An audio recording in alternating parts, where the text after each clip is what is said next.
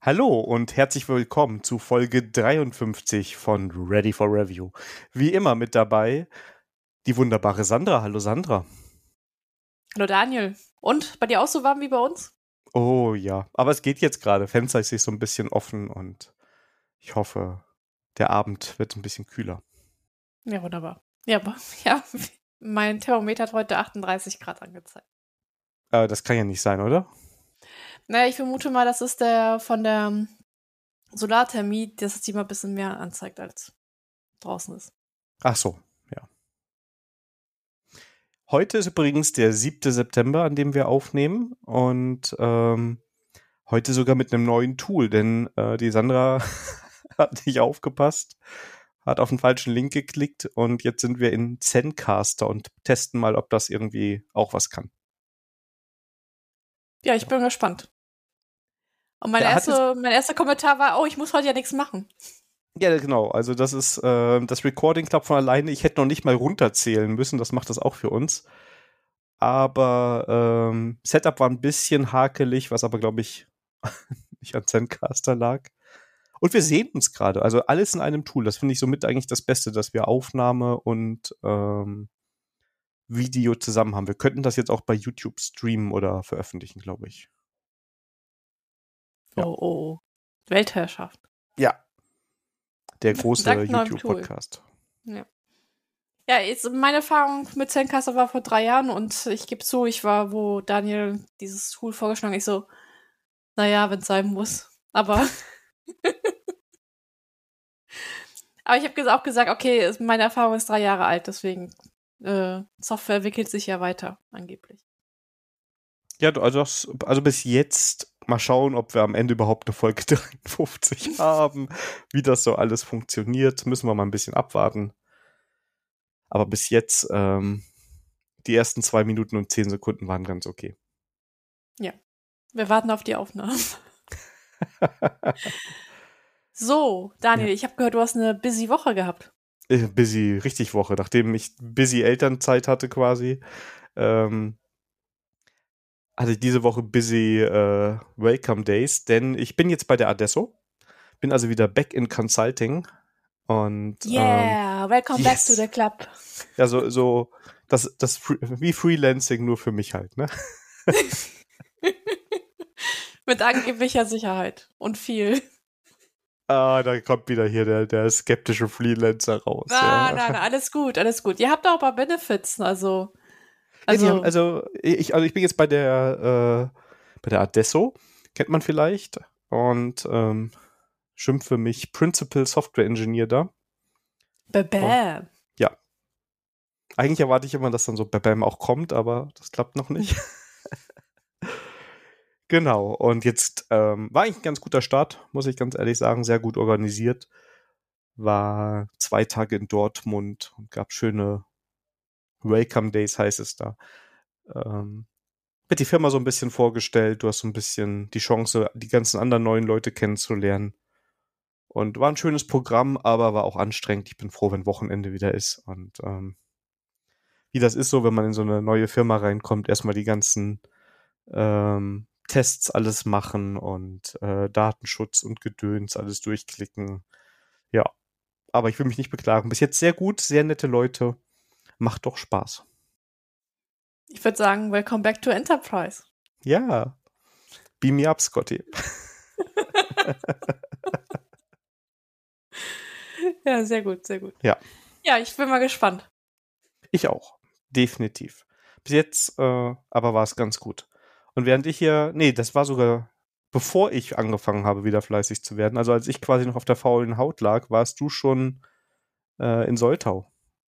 Ja, ich war auf der Sokrates äh, dieses Jahr und ich durfte an den Trainingsdays eine Session geben. Ich habe äh, den Leuten versucht, eine Einführung in Testcontainers zu geben. Was für herausfordernd war, weil ähm, Sokrates ist ja nicht homogen, was Programmiersprachen angeht, sondern heterogen. Und ich habe ja Java ausgewählt, weil ich dachte, na gut, Java kann jeder lesen. Ja. Ich durfte es mir mit Java-Bashing abholen. Und ähm, ja, das ähm, hat dann dazu geführt, dass ich dann, aber ich, also ich habe danach viel, also ich war ein bisschen skeptisch, ob das jetzt gut gekommen ist, aber ich habe dann doch ein paar Kudos-Cards dafür bekommen, dass ich doch ein paar Internas von Testcontainers erzählen konnte. Deswegen, ja, denke ich mal, war das eine runde Sache. Ja, und in dem Zuge kann ich auch vielleicht berichten, ähm, Testcontainers, ich, ich musste ja einen, einen Auftrag erfüllen, denn äh, Testcontainers hat mich zum Testcontainers Champion ernannt. Und ich würde mal sagen, jetzt kann ich mich nicht nur Java-Pilz nennen, sondern auch Testcontainers-Pilz. Doppelpilz, ne? Doppelpilz, Bam. Hör mal, bei Super Mario ähm, bekam man dann im Umhang und so Feuergedöns, ne? Nee, dafür brauchtest du entweder eine Feder oder eine Blume, nicht mit Pilzen. Mit Pilzen bist du nur einmal groß geworden. Was also zumindest in den grünen Super Pilz? Marios, die ich kenne. Gab es nicht noch mal so einen grünen Pilz? Das war äh, le zusätzliches Leben. Ah, okay, gut. Ah, ja, gut. Aber du bist jetzt der Ja. Doppelpilz. Der Doppelpilz, genau. Ich dachte, ich könnte jetzt super, super Vergleich mit Super Mario machen, das ist mir daneben gelungen. Ah. Hattest Na du denn ein egal. Nintendo in deiner Jugend? Hm, nein, aber wir hatten einen Karstadt in der Nähe und ich habe meine Freizeit im Karstadt verbracht. Weil wir kein, so kein Nintendo hatten. Und dann sind wir umgezogen und in meiner Nachbarschaft gab es sehr viele Super Nintendos. Ich äh, hang dann in der, beim, beim Nachbarn ab, um Super Nintendo zu spielen. Team Nintendo also und nicht Team Sega. Ja, aber ich äh, hatte eine Freundin gehabt in der Grundschule, die hat einen Sega gehabt und Super Sonic fand ich eigentlich auch ganz nett. Ja, bei uns gab es auch gab's nur einen damals, der einen Sega hatte. Von daher ähm, war es eigentlich ganz klar Team Nintendo. Und es hat sich auch nochmal am ehesten jetzt durchgesetzt, würde ich sagen. Mm, ja, Sega gibt's glaube ich nicht mehr. Außer glaube ich, es gab nochmal Sega Ma Master Drive Mini. Das kann Also in der sein. Corona habe ich mir ein Super Nintendo Mini geholt, um das zu frönen. Und ähm, Axel war sehr genervt, dass in der Mittagspause immer Dülü, Dülü, Dülü aus dem Wohnzimmer kommt. Er meinte so, da kriegst du keine Kopfschmerzen davon bei diesen ganzen Gepixel. Ich so, nö. Ist doch nett. Mir ist bei, äh, bei diesen ganzen alten Konsolen bewusst geworden, dass man irgendwie als Kind noch so eine eigene Grafikkarte im Kopf hatte. Weil die Grafik in der Erinnerung viel, viel besser aussah, als in der Realität, wenn man so auf so einem NES Mini oder Super Nintendo Mini guckt. Na, ich, ich da würde ich ähm, leicht widersprechen. Es gibt Spiele, die so gut, sind gut gealtert. Also ähm, Donkey Kong fand ich jetzt äh, auch von der Grafik, okay, das war gepixelt, aber fand ich noch gut ansprechend. Und das Mario-Spiel, was so beim Super Nintendo Mini drauf ist, finde ich jetzt auch, sieht auch nicht schlecht aus. Ja, also, also vielleicht meine ich auch primär die NES-Spiele. Ähm, es sah alles ein bisschen besser in meiner Fantasie aus, als es war. Nicht, dass es schlecht aussieht, aber es sah noch besser aus. Ja, natürlich, das sowieso. Die Fernseher waren auch viel, viel kleiner und sowas. Ich habe auch gesehen, bei eBay kannst du dir auch Fernseher kaufen, die die alte Technologie haben, damit du auch das Feeling hast vom, von früher beim, beim Konsole zocken. Der musste aber irgendwo auf dem Boden auch sitzen, in irgendeiner Ecke. Und wir hatten da extra so einen kleinen Fernseher, auf dem das wo Super Nintendo angeschlossen war. Ähm, der war also nicht im Wohnzimmer. Das gehörte mit dazu. Das war so eine. Wahrscheinlich, Okay. damit meine Eltern besser kontrollieren konnten, damit wir nicht nur daran sitzen. So, wo sind wir eigentlich falsch abgebogen? Ah, Sokrates. Genau. Herzlich, herzlich willkommen zurück zum, zum Haupttrack Sokrates. Genau, und dann, äh, ich muss sagen, ich weiß, das ist eine Ankonferenz, aber was hat die liebe Sandra gemacht? Ähm, nachdem ich das Training gemacht habe, habe ich eigentlich nur Hall-Tracks gemacht, denn ich habe mich dann mit Leuten halt irgendwo draußen im schönen Wetter gesessen, viel gequatscht, bisschen programmiert und so die Sessions bisschen nur halt nicht besucht. Das stimmt nicht ganz. Ich hab's, es gab eine NixOS-Session, die habe ich mir auf jeden Fall reingezogen und ich fand das interessant, äh, was die Leute mit NixOS machen. Und ähm, das motiviert mich noch mehr, NixOS zu ausprobieren, weil es könnte ein guter Ersatz sein für SDK-Man, ähm, wenn du etwas brauchst im größeren Stile. Oh, das muss man ausprobieren. Weil mir hat auch irgendjemand letztens noch erzählt, dass man das ja auch auf dem Mac installieren kann. Für so Paketverwaltung. Vielleicht ist das das Ding, was man machen muss. Mm, Ja, also das, ähm, also das Setup war so, dass derjenige, der das, äh, die haben halt so eine NixRC-Datei im Projekt drin. Und der NixOS Package Manager erkennt, dass äh, entsprechend diese NixRC-Datei drin ist und installiert alles Tooling, was du brauchst, äh, um halt dein Projekt zu arbeiten, wenn du in, in dem ähm, ähm, in, in den ähm, Ordner bist. Und ähm, ja, und das ist halt, also je nachdem, in welchem Environment du unterwegs bist, kann das mal interessant sein. Ich finde das grundsätzlich eine ziemlich gute Idee. Also ich bin ja auch hier im Node-Umfeld so ein riesiger Fan von hier Node Version Manager, weil der das ja auch genau. zumindest für Node sicherstellt. Genau. Aber ich habe ja meistens nicht nur Node in meinen Projekten, sondern noch mehr. Und wenn ich das darüber machen könnte, ja, ist vielleicht ein Blick wert. Also ich habe den, ähm, den Session Owner gefragt, ob das, äh, ob man das vielleicht mit der Virtual End von Python ins, äh, vergleichen kann, aber noch halt im größeren Stile. Und da hatte mir halt recht gegeben. Und ähm, gut, ich als Java-Entwickler bin mit SDK und sowas zufrieden, aber ich kann mir gut vorstellen, wenn du so auch äh, plattformübergreifend programmieren musst oder was du aufsetzen musst, dann kann, kann das was, äh, was helfen. Beziehungsweise, wenn du sicherstellen möchtest, dass die Entwickler halt dasselbe Tooling darauf haben. Ja, genau. Also von daher. Auf jeden Fall, ich habe gelernt, NixOS ist halt äh, nicht nur Betriebssystem, sondern auch Package Manager. Der richtig heiße Scheiß. Der richtig heiße Scheiß. Sollen wir noch mal die Folge von Focus on Linux verlinken, äh, in der es um NixOS geht? Ja, natürlich. Machen Danke, wir. Zukunft, Sandra. Bitte, Vergangenheitssanja. Und an der Stelle geht es schöne Grüße an Christian raus. Ja. War eine sehr gute Folge. Definitiv. Ja. War es da schon von der Sokrates? Eigentlich schon. Also. Letztes also, Mal war gesagt, das so eine lange, eine eigene Folge ja, der Sokrates. Ich weiß, deswegen, aber rate, rate mal, warum ich diesmal das nur als, Hausmitteilung, weil ich habe eigentlich. Äh, Nee, stimmt nicht. Ich kann auch halt berichten, dass unsere Logo, unsere Ready for Review Stickers gut angekommen sind. Und nicht, weil die uns im Podcast gerne hören, sondern weil die den Stickers geil fanden. Und dann der liebe Stefan, schöne Grüße an Stefan, der auch dabei war, hat dann fleißig für uns Werbung gemacht. Dankeschön.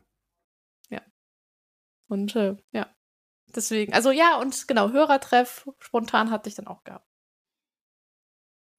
ich freue mich immer, wenn ich höre, dass Leute uns hören, muss ich sagen. Also ich wurde auch letztens angesprochen aus einer Ecke, wo ich es nicht erwartet habe. Und ich dachte, wie, du hörst das? Verrückt. ja. Ja. Sehr schön. Aber wir haben ja sogar, also wir haben ja jetzt nochmal Beweise gesammelt. Wir haben ähm, in den alleine heute in den Hausmitteilungen nochmal zwei, zwei Hörer, die wir erwähnen können. Mit Stefan jetzt schon drei.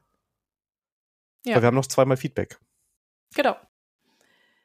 Der Feedback Nummer eins, schöne Grüße geht an Matthias. Der hat uns ähm, auf die letzte Folge uns ein paar Hörertipps gegeben, nämlich so Star Trek. Wieder eine Verlinkung an Kack- und Sachgeschichten. Und einmal die Folge 199 und die, die Folge 126 zu die Föderation und Völkerkunde Romulaner und Q. Ich habe auch reingehört habe mein Star Trek Wissen erweitert. Und es war, also, mm, ich spoile jetzt nicht. Ist auf jeden Fall sehr hörenswert und als Nicht-Techie hat man einen. Also ich brauche ich brauch die Serie nicht mitzugucken. Dann geht dir was.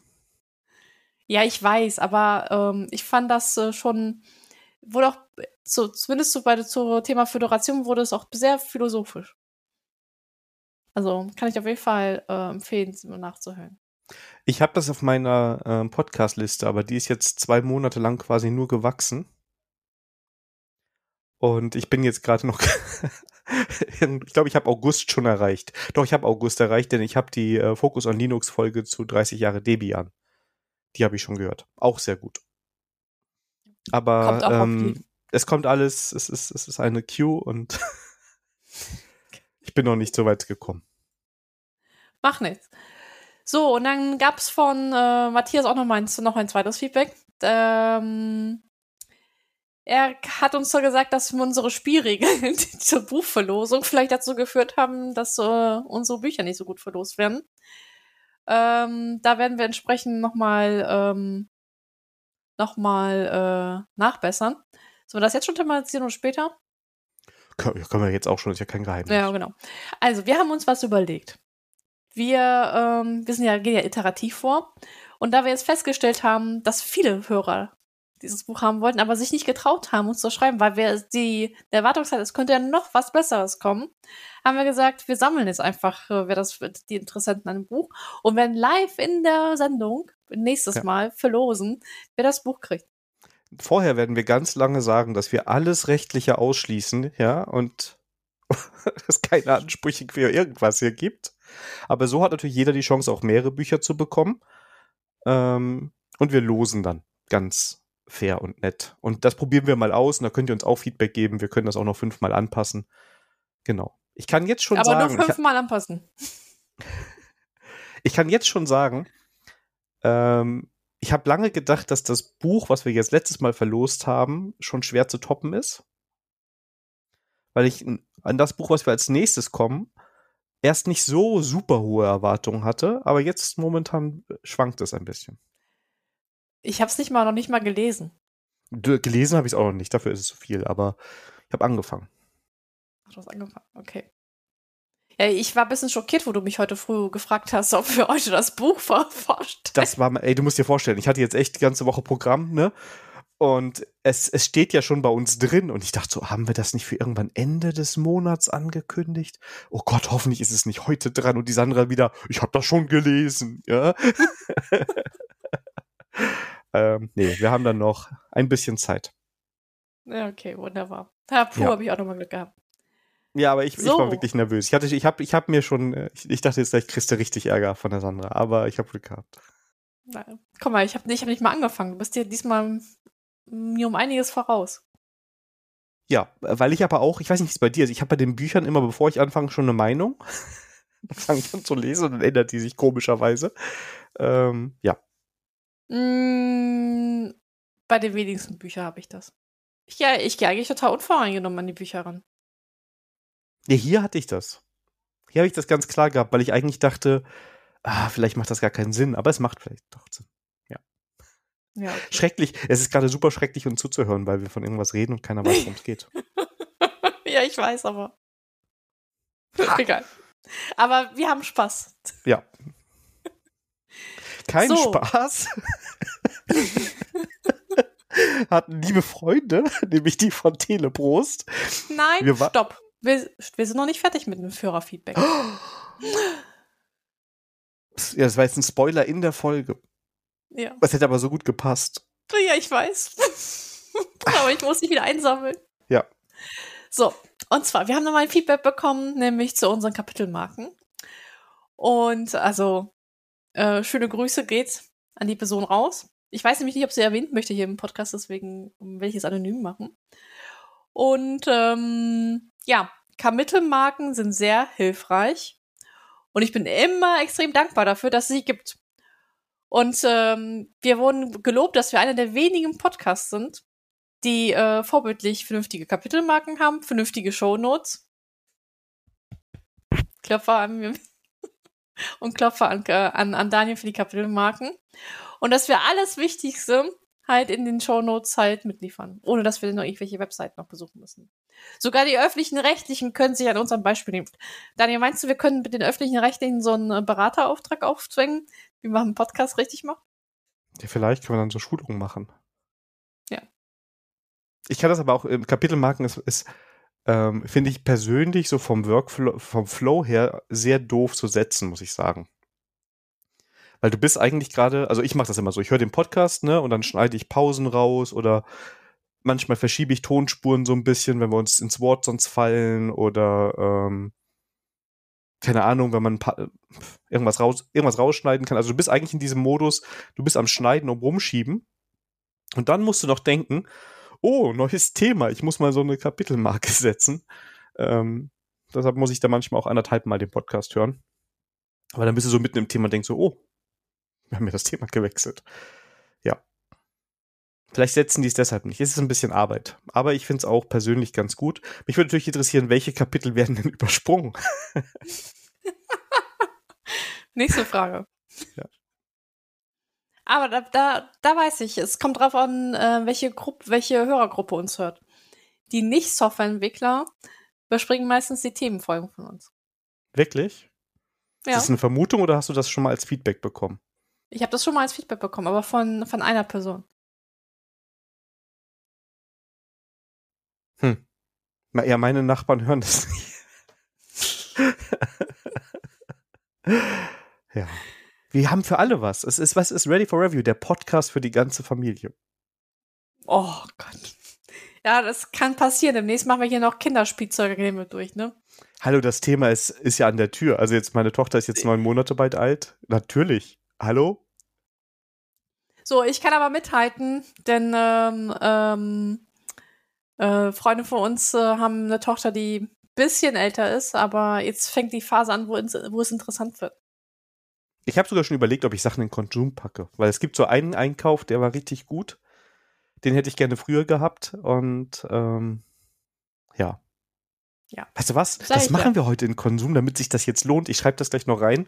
Ähm, muss gleich nur so ein bisschen irgendwann, wenn du mal dran bist, schnell googeln. ja. Kein Problem. Aber dann hätte ich, ah, na, vielleicht habe ich da auch noch was. Was, was für Kinder? Natürlich. Also ich war letztes Mal, äh, da, wir kommen das zum Konsum. Okay. Okay. Ich bin Gut, schon in meiner E-Mail-Bestell. Guck mal, so, so schnell geht das. Ja, hier die Folge entsteht. Und wir haben jetzt schon wieder so folgeninterne Spoiler, damit das. Habe ich das nicht vor? Seid live dabei, wo Daniel Konsumspalte füllt. Ja, genau, So. weil ich gerade das Problem habe, dass ich eigentlich dachte, ich hätte es sogar böserweise bei Amazon bestellt. Was? Und jetzt finde ich es mit den Suchbegriffen in der Bestellhistorie nicht. Und muss jetzt hier so. Das ist ja mal hier. Oh, weil es Englisch geschrieben ist. Ey, das ist ja auch. Ähm, ja. Aber das können wir machen. Aber ich habe ja eben schon anges angesprochen, äh, wer sich nicht gefreut hat oder wer auch vielleicht gerade Kapitelmarken setzt. Wir wissen es nicht. Ähm, ähm, die Freunde vom Po- Telepost, die, äh, da, denen haben wir zu viel zugemutet. Ja, also ein, ein großes, äh, großes, großes Entschuldigung, dass wir euch schon erwähnt haben, obwohl ihr die Folge noch nicht veröffentlicht hattet. Denn äh, zu Zeitpunkt dieser Aufnahme ähm, ist die Folge immer noch nicht live. Und äh, ja, äh, vielleicht aber doch, wenn ihr das hört. Deswegen, sobald die Folge raus ist bei Telepros, liefern wir die Links nach. Definitiv. So. So, Daniel, und äh, damit du dich beim nächsten Podcast auch wieder beliebt machen kannst, wo warst denn du zu Gast? genau, ich war ähm, bei den lieben Freunden von der Cozentrik zu Gast. Die haben den Softwerker-Cast und ähm, haben mich eingeladen und wir haben ein bisschen über den aktuellen Stand so im Frontend und welche Technologien es da so gibt und was man sich so angucken sollte, äh, besprochen. Die Folge wird gerade noch geschnitten. und auch hier liefern wir den Link im Zweifel nach, wenn, wenn wir zu schnell sind wieder. Darfst du so spoilern, über was du gesprochen hast? Ich erinnere mich gerade gar nicht so genau, aber wir haben sehr viel über Frontend gesprochen. Wir hatten vor allem ein sehr, sehr langes Vorgespräch. Und ähm, das fehlt vielleicht ein bisschen dann in der Folge. Aber wer das komplette haben will, kann jetzt zur Reinjuck kommen und nachher bei den Terminen hören. Ähm, So. Und dann müssen wir leider noch mal eine Sommerpause einlegen. wieso leider? Ja, weil dann, dann hören sie uns ein paar Wochen lang nicht. Also für aus Hörersicht ist das ein Leider. Ja, aus aber meiner Sicht doch nicht. toll. Ja. Ja. Ja, ich, ich hau nochmal ab in den Urlaub. Aber ich habe schon gehört, Daniel hat schon fleißig Ersatz für mich gesorgt. ich hoffe, es klappt alles, aber ich habe äh, viel vor, ja. Genau. Also von daher, ähm, ja, wenn ihr die Folge hört, dann habt wird ihr eine längere Pause. Also bitte sich gut einteilen, diese Folge. Oder halt bei Herz Will's wissen reinhören, wenn ihr noch Bedarf habt. Ja, wobei ich ja, äh, ich bleibe bei ne, meiner Veröffentlichungsgeschwindigkeit, ich produziere nur vor. Ah, okay, gut. Ja. Ja, gut. Aber du hast bestimmt noch ein paar Folgen im Petto. Gerade habe ich gar keine. Also jetzt, heute, 7. September, habe ich gar keine Folge im Petto. Na gut. Dann hoffen Aber wir mal auf bald. Teleprost, da hoffen wir auf Teleprost, dass sie unsere Sommerpause gut füllen. Gar kein Druck, ne? Überhaupt nicht. Wir warten gar. Nein, Quatsch. Alles gut, lasst euch bloß Zeit. Es lohnt sich darauf wirklich zu warten. Genau. Ja, auf jeden Fall. Und wenn, wenn sie doch in der Sommerpause veröffentlicht wird, da habt ihr oft nochmal äh, Nachschlag von Daniel und Sandra. Nochmal eine neue Sicht auf Sandra und Daniel, genau. Okay. Kommen wir zu unserer zweitliebsten Kategorie. Nämlich Unserer Family IT? Support. Ach so, ja. Es ist ja gar nicht so richtig Family IT Support. Hier ist was gelandet, weil wir nicht wussten, wo wir es einsortieren sollten. Aber ich kann Neuigkeiten von meinem E-Book Reader geben. Denn ich habe ja erzählt, der Pocketbook, mein Pocketbook, äh, hat mir treue Dienste geleistet. Nach ein paar Wochen war dann das Display kaputt. Und ähm, was passierte dann? Dann habe ich erstmal den Support angeschrieben.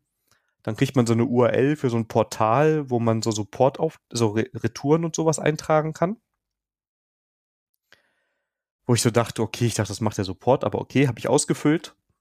Dann kriegst du so einen äh, DHL-Retouren-Schein. Und die Anweisung, dass du das Paket am besten, also den E-Book-Reader am besten in Originalverpackung mit allen Kabeln und allem einpacken sollst und dann abschicken sollst. Da war ich schon mal sehr froh, dass ich die Verpackung noch hatte. Normalerweise verschwinden Packung, Verpackungen bei mir ziemlich schnell, außer ich habe vor, es ähm, wieder zu verticken. Und ähm, habe ich jetzt eingeschickt und heute kam dann ähm, eine längere E-Mail. Da stand dann drin, ja, ihr Display ist kaputt. Und das könnte daran gelegen haben, dass ich entweder keine Hülle verwendet hätte oder irgendwie zu großen Druck auch mit Hülle ausgeübt hätte kann ich jetzt nicht hunderttausendprozentig ausschließen, aber zu 99,999 Prozent, weil der hatte bei mir ab der ersten Minute die Hülle drumherum und war nie irgendwo eingequetscht oder so. Also, ne, also muss ich sagen, kann ich jetzt nicht nachvollziehen. Aber sie sind, haben gesagt, ja, aus Grund von Kulanz würden sie es trotzdem reparieren, wenn ich ihnen irgendeine eidesstattliche Erklärung unterschreibe, wo drin steht, hab nichts gemacht, ist kaputt gegangen habe ich den jetzt ausgefüllt hingeschickt und bin gespannt, wie es weitergeht. Ich habe eigentlich gedacht, also meine Erwartung war, du meldest dich, die sagen, oh ja, kann passieren, wir schicken dir was Neues. Jetzt mal gucken, ob er repariert ist danach oder ob er es doch einen neuen gibt. Ähm, ja, das ist so der spannende Stand da gerade. Ich bin gespannt. Ja, doch, also also ist jetzt ist halt nervig, ne? Ich glaube, aber alle Retouren und alle so Supportfälle sind nervig dauert immer so ein bisschen und ich hoffe mal, dass das sich jetzt so bald erledigt hat. Ja, ich bin gespannt, wie lange meiner dann, dann durchhält. Ich meine, ja. Ja. Oder du hast Pech gehabt und so ein Montagsmodell bekommen. Oder es ist doch was draufgekommen. Wie gesagt, ich kann es mir nicht erklären, weil ich damit sehr, sehr pfleglich umgegangen bin und der eigentlich immer an derselben Stelle so lag. Ähm, ja. Aber wir werden es herausfinden. Ready for Review, bleib dran. Genau. Wenn jetzt schon kein Klingeling hier ist, dann muss ich irgendwas anderes. ja, Ja. Aber kommen wir zu was Erfreulichem, nämlich zu meiner Lieblingskategorie. Kommen wir zu Sandra lernt kochen. Und heute gibt es Lauchcremesuppe. Ja, ich habe die Suppen für mich entdeckt, nachdem ich Nudeln einmal durchgespielt habe.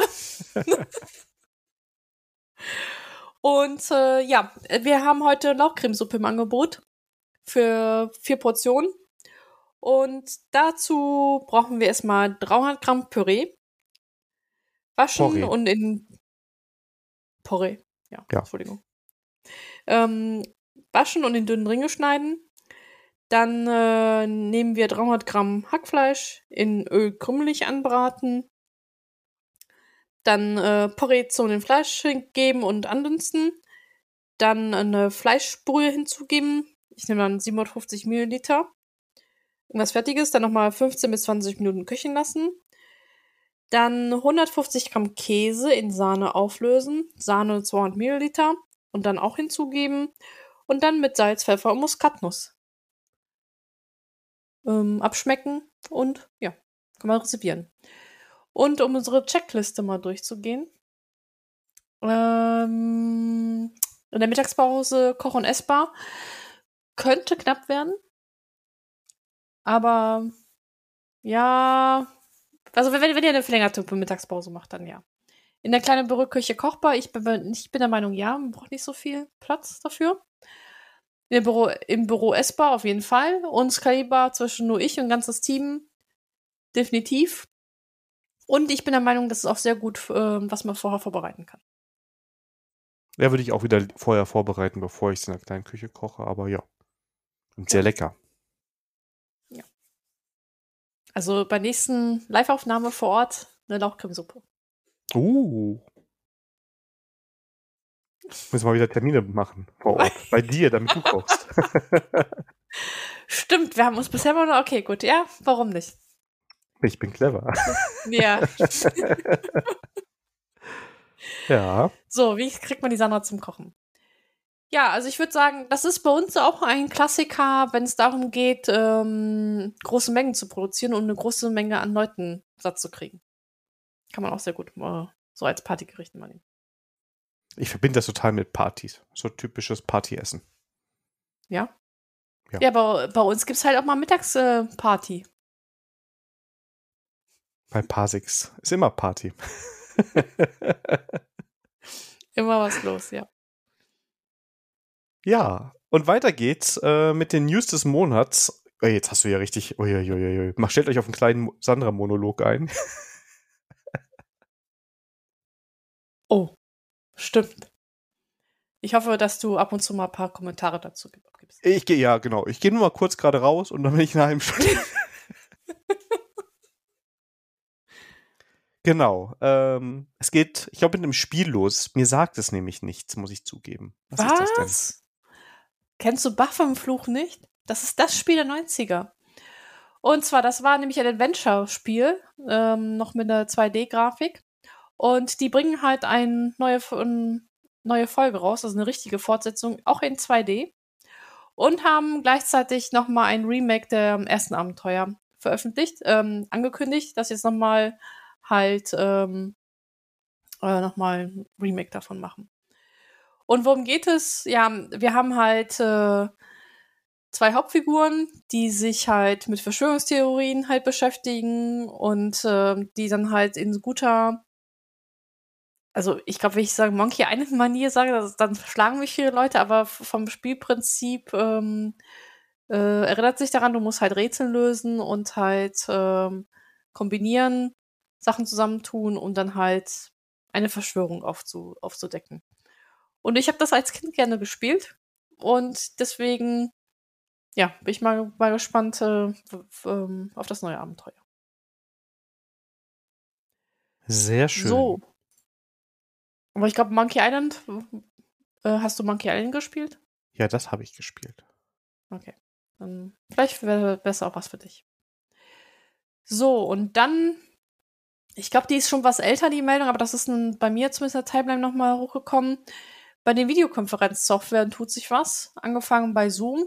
Zoom hat wohl Anfang August äh, die Nutzerbedingungen geändert und da ein bisschen, dieses, naja, ein bisschen sich schwammig ausformuliert, was das angeht, dass sie halt den Inhalt der Videokonferenzen halt für ihre, für das Trainieren ihrer KI benutzen können. Und das haben ein paar Leute auf Barrikaden dann gebracht was noch nachvollziehbar ist. Haben die nochmal die Nutzungsbedingungen nochmal angepasst. Und jetzt musst du das explizit zustimmen, wenn du erlauben möchtest, dass die KI mit deinen Daten halt gefüttert wird. Gut, da muss ich sagen, wieder wie er mag. Und äh, bei Jitsi ähm, ist ja eine Open Source ähm, Open Source Tool für Videokonferenzen, was man selber hosten kann. Und dazu gibt es auch von den Macher das Jitsi Meet wo du äh, anonym dir Videokonferenzen ähm, anfangen konntest. Da gab es wohl ein paar Leute, die Schindluder getrieben haben. Deswegen muss zumindest der, der die Konferenz öffnet, sich einmal jetzt anmelden. Und somit ist es mit der Anonymität halt hin. Ähm, das betrifft aber nicht anderen. Also wenn du eine Instanz hast, die, die selber betreibst, dann ist es dir freigestellt, ob du es halt anschaltest oder nicht. Zumindest bei der Jitsi Meet Instanz ist das jetzt halt Pflicht. Also da tut hm. sich was an den Videokonferenzen. Tut's. Aber nicht besser, irgendwie. Ja, irgendwie genau. Das, also, ja. Warum bauen alle KI irgendwo ein? Also es ist doch jetzt wirklich, also also KI ist für mich momentan so, alle machen irgendwas mit KI und sagen dann, oho, jetzt sind wir so toll. Aber ich glaube, KI ist eigentlich irgendwie toll, wenn es nicht das Feature ist, sondern das Feature eher unterstützt. Also ich finde, es gibt echt tolle Anwendungsfälle, wo du vielleicht sogar mit einer lokalen KI tolle Sachen machen kannst. Aber dieses, wir hauen jetzt alle Daten, die wir kriegen, auf irgendeine KI, damit wir jetzt keine Ahnung was erreichen können, finde ich sehr einfallslos. Naja, ich meine, KI ist, ist die neue Blockchain, ne? Ja, aber es ist irgendwie extremer. Also ich finde es, also bei, gut, bei, vielleicht weil Blockchain nicht, gut, KI verstehen auch die wenigsten, aber ähm, KI ist halt, jeder macht wie blöd, ne? Und ähm, ja, das ist halt so wie Goldrausch, ne? Alle fangen halt an und äh, versuchen die Ersten zu sein und äh, naja, und ein blindes Huhn findet auch mal ein Korn, ne? Ja. Das ist wahr. Mal schauen, wie es ja. weitergeht. Ja, ich, gut, ich gehöre zu den Leuten, die jetzt nicht so für viele KI-Anwendungsfälle so ein bisschen Schulterzucken haben. Und ähm, auch der Hype halt dazu nicht, aber naja, wenn ich halt, äh, ja, das ist halt, das Thema hatten wir schon mal also gehabt. Also es ist halt, es bleibt spannend, vielleicht ebnet sich das wieder ab und dann kommt die nächste Sau, die durchs Dorf getrieben wird. Also ich finde manchmal so diesen Co-Pilot-Ansatz, sage ich jetzt mal, wir haben, sprechen wir heute noch drüber, den finde ich gar nicht so schlecht von der Idee, wenn du das wie so ein Pairing-Buddy siehst. Aber den Pairing-Buddy, nicht die Person, die alles macht, wo du nur Copy-Paste machst. Dann finde ich KI ganz gut. Oder wenn du sowas hast, äh, Dinge zusammenfassen oder so. Oder so einfache Tasks, wo du sagst, hey, ich habe hier, keine Ahnung, diesen Thread im Forum, da hätte ich jetzt gerne mal eine Zusammenfassung von. Oder fassen wir mal gerade die, das Meeting zusammen, keine Ahnung. Ja. Ähm, das finde ich eigentlich so ganz nette Anwendungsfälle, aber gerade so überall wird gesagt, oh, und dann mach, übernimmt KI das, wir werfen all deine, eure Nutzerdaten drauf und hoffen, dass es am Ende richtig funktioniert. Ja, so ein bisschen ja, einfallslos. Aber gut, ist jetzt so. So, Daniel, ich war mal einkaufen im Internet, würde die KI jetzt sagen. ja, genau. Eigentlich geht der Daniel mal einkaufen. Aus dem Modem. genau, nein, normalerweise geht ja Daniel einkaufen, aber wir haben jetzt gerade festgestellt, dass nur die Sandra hier im Internet unterwegs war. Ja, ich habe ich hab ja Zencaster jetzt hier nochmal ausgegraben, das ist ja auch Ramsch. aber es läuft noch. Ja, genau, es läuft noch, genau. Und morgen kriege ich die Nachricht, Sandra, wir müssen die Folge nochmal neu aufnehmen. oh Gott. anyway. So. Und zwar. Äh, mir ist durch meine Timeline Mastodon ein NixOS Einführungsvideo über den Weg gelaufen. Ich habe es mal reingesch reingeschaut. Auch es ist noch nicht mal nicht mehr nicht lang und fand ich einen super Überblick über NixOS. Deswegen eine Sehempfehlung, wenn man sich mit dem Thema äh, sich beschäftigen möchte. Und da ja jetzt äh, mein Testlaptop ja frei ist für das nächste neue Projekt, äh, vielleicht habe ich die Muster nach meinem Urlaub NixOS äh, auf den Rechnern aufzumachen. Also ich bleib dran an dem Thema. Äh, es scheint mich doch so mehr zu interessieren, als ich es zugeben wollte. Dann ist Wer mir. hat's dir gesagt? Hä? Hä? Hä? Nicht du. ich habe aber dann Polter mitgemacht. Hallo? Ja, aber die Lorbeeren äh, verdienen was andere. Ja, genau. Die haben das vorbereitet und ich habe danach das genommen und immer gesagt, Sandra muss ich das installieren. genau, genau. Ja. Was die Sandra alles muss. Ja, natürlich. Ich muss noch sterben und das darf ich sogar. ja, und fürs nächste Mal wieder ein Rezept vorbereiten. Das ist auch, aber. so sieht's aus. Ja. So, und dann ist mir durch die Timeline ein bei von Heise ein Erfahrungsbericht von Wechsel von Windows auf Mac. Und da war ich so neugierig, habe es mir angeschaut und Mac unerwartet kommt besser weg als Windows. Was ja aber interessant war, denn ähm, das war wohl ein Mac-Skeptiker. Der hat sich wohl äh, mehrmals schon versucht an dem Mac und ist äh, wegen der Benutzung, äh, was doch doch was anderes ist, auch in der Tastatur. Es ist an der Tastatur gescheitert, diesen Wechsel. Und jetzt ist, äh, hat er nochmal einen Versuch gegeben und das hat sich wohl für ihn gelohnt. Also der ist äh, begeistert. Deswegen, wenn ihr ähm, mal schauen wollt, wie Windows-User Mac benutzen oder was sie da halt gut oder schlecht finden, ist das ein sehenswertes Video. Aber das ist witzigerweise auch, als ich damals gewechselt hatte, war das am Anfang mit das größte Problem, dass da das Ad-Zeichen wandert. Das stimmt schon. Ja. Also, obwohl, ich glaube, die das Layout für Mac, ich glaube, das ist sogar älter als das Layout, was dann später auf dem Windows war. Ich glaube, das stand zumindest im Artikel, ja. Ja, ja. ja. Deswegen, äh, ja, interessant. Na gut. Und dann ein Follow-up. Und zwar hatte ich in der letzten Folge, glaube ich, erwähnt, dass eine Alternative zur DB-App und äh, habe dann angeteasert, dass es wohl damit mit der Original-DB-App ähm, Datenschutzprobleme gibt. Und ich habe jetzt ähm, beim Media, bei der Mediathek der des CCCs einen Vortrag gefunden, der genau das halt äh, thematisiert. Nämlich er nennt sich DB Schnuffel App. Und die haben halt analysiert, welche ähm, Dienste da als notwendig erachtet werden. Und da sind halt sehr viele amerikanische Dienste drin, die halt so sehr viele Daten brauchen, wo die das in Zweifel äh, ziehen, dass man es wirklich braucht.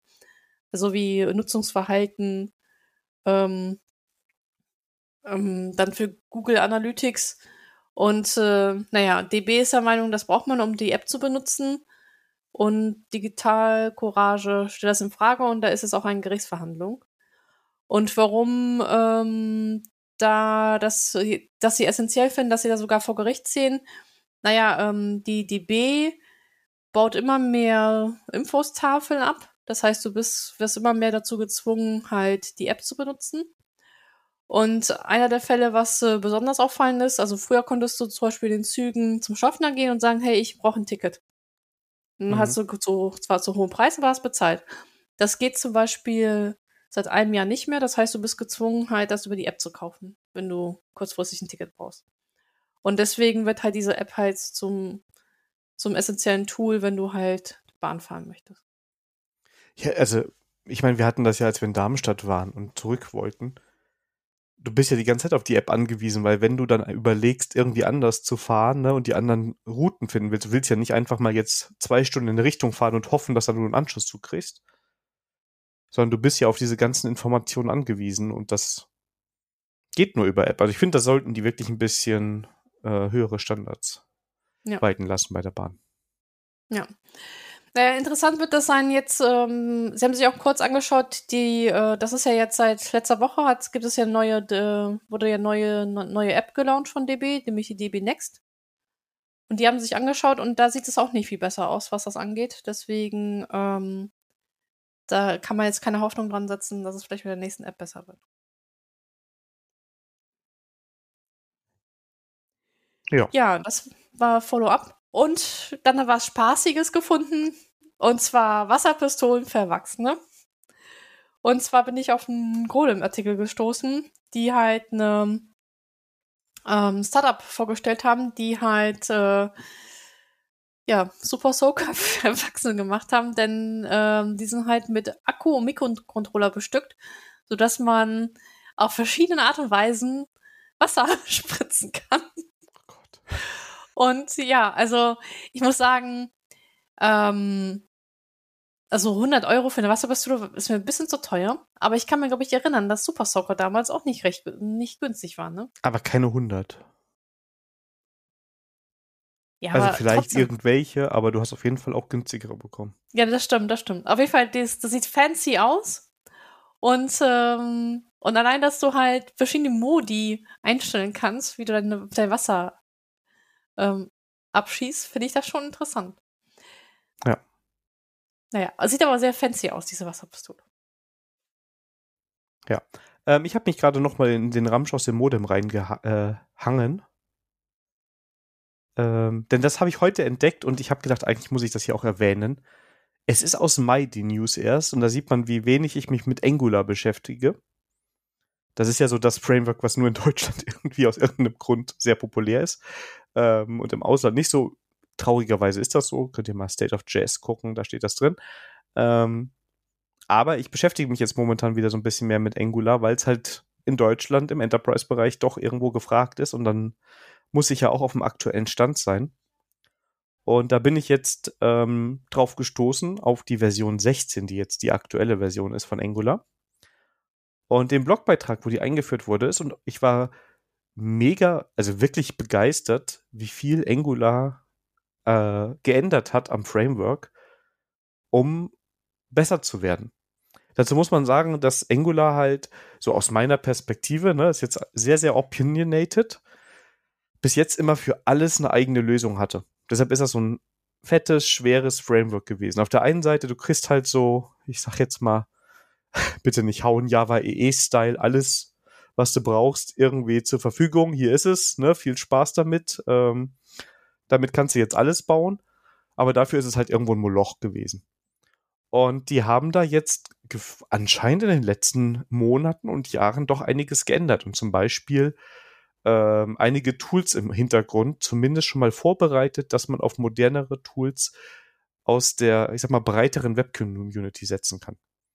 Also du kannst zum Beispiel jetzt auf Vite und ESBuild setzen, wenn du den Development Server starten möchtest oder das Ganze bauen möchtest. Das ist in der Version 16 noch experimentell. Aber das ist ja okay, dass man das mal eine Version als experimentelles Feature mit reinbringt. Habe ich dann heute bei meinen Experimenten auch gleich gemacht und schwupps war alles viel, viel schneller.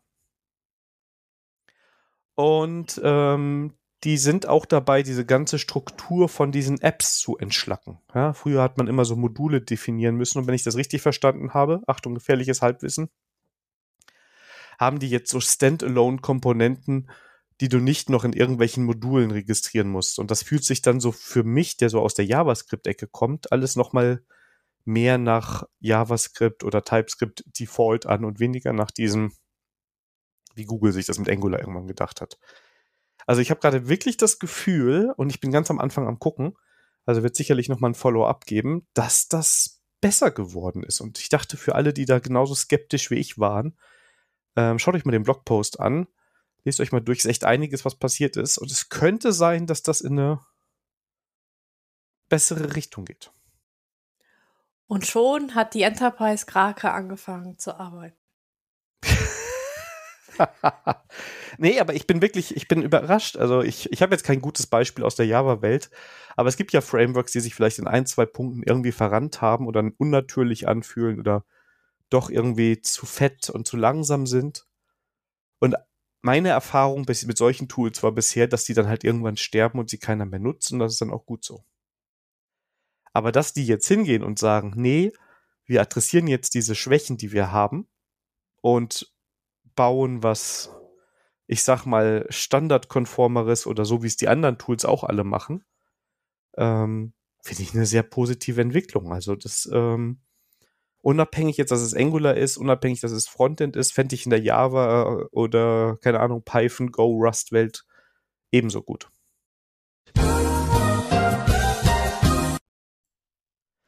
Hallo und herzlich willkommen zu Folge 53 von Nein, Moment, da waren wir schon. Ähm, Sandcaster hat uns verraten oder irgendwas ist schiefgegangen. Wir hatten auf jeden Fall jetzt gerade einen kleinen Abbruch und sind sofort gewechselt wieder zu unserem etablierten Setup. Ich hoffe, dass das alles andere so funktioniert hat. Mal schauen, wenn ich das später schneide, was da passiert. Aber wir waren Gott sei Dank mit dem letzten Ramsch aus dem Modem durch. Ja. Nein, nein, nicht ganz. Hast du noch eine Meinung dazu? Ja, ich wollte noch mein tolles Tool noch vorstellen. Habe ich mich vorgedrängelt? Ja. Ach du meine Güte, heute habe ich es aber auch. Tatsächlich. du bist heute schnell unterwegs. Ja, hier. Ne? Zeit ist Geld. Zack, zack, zack, zack. Komm mal, ja, komm mal, schon Consulting zurück ja. und schon macht der Druck. ja, aber ich habe noch eine Sache und dann, dann, äh, dann sind wir auch durch mit der Kategorie. Und zwar, ich hatte das Problem gehabt, also ich bin ja, äh, habe ja ein äh, neues Side-Projekt angefangen mit Testcontainers, also um Git-Server hochzustellen und da bin ich mehrmals auf das Problem gestoßen, das lokal alles super duper durchlief, aber bei GitHub Action halt nicht. Und ja, wie so soll man das jetzt debuggen? Und ich habe das Tooling Act gefunden. Der hat äh, das Versprechen, dass man die GitHub-Action lokal bei sich ausführen kann, so als ob man die GitHub-Action auf GitHub ausführen würde.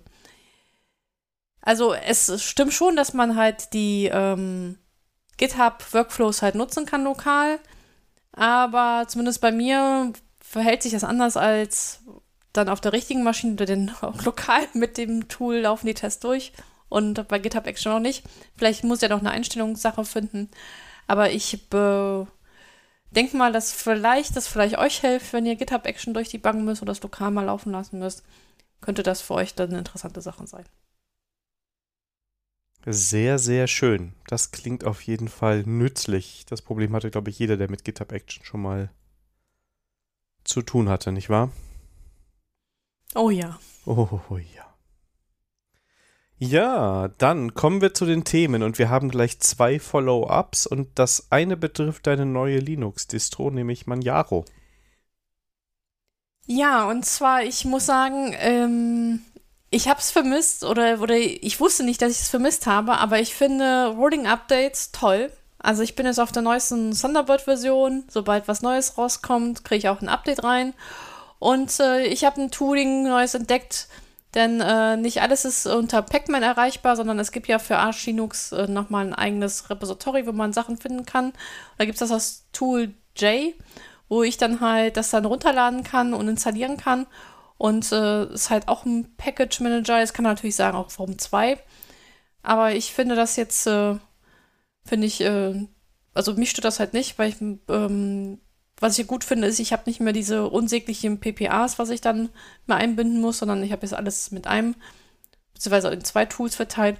Und bisher finde ich da alles, was ich da brauche. Deswegen, bis jetzt äh, bin ich diesen Wechsel nicht am bereuen.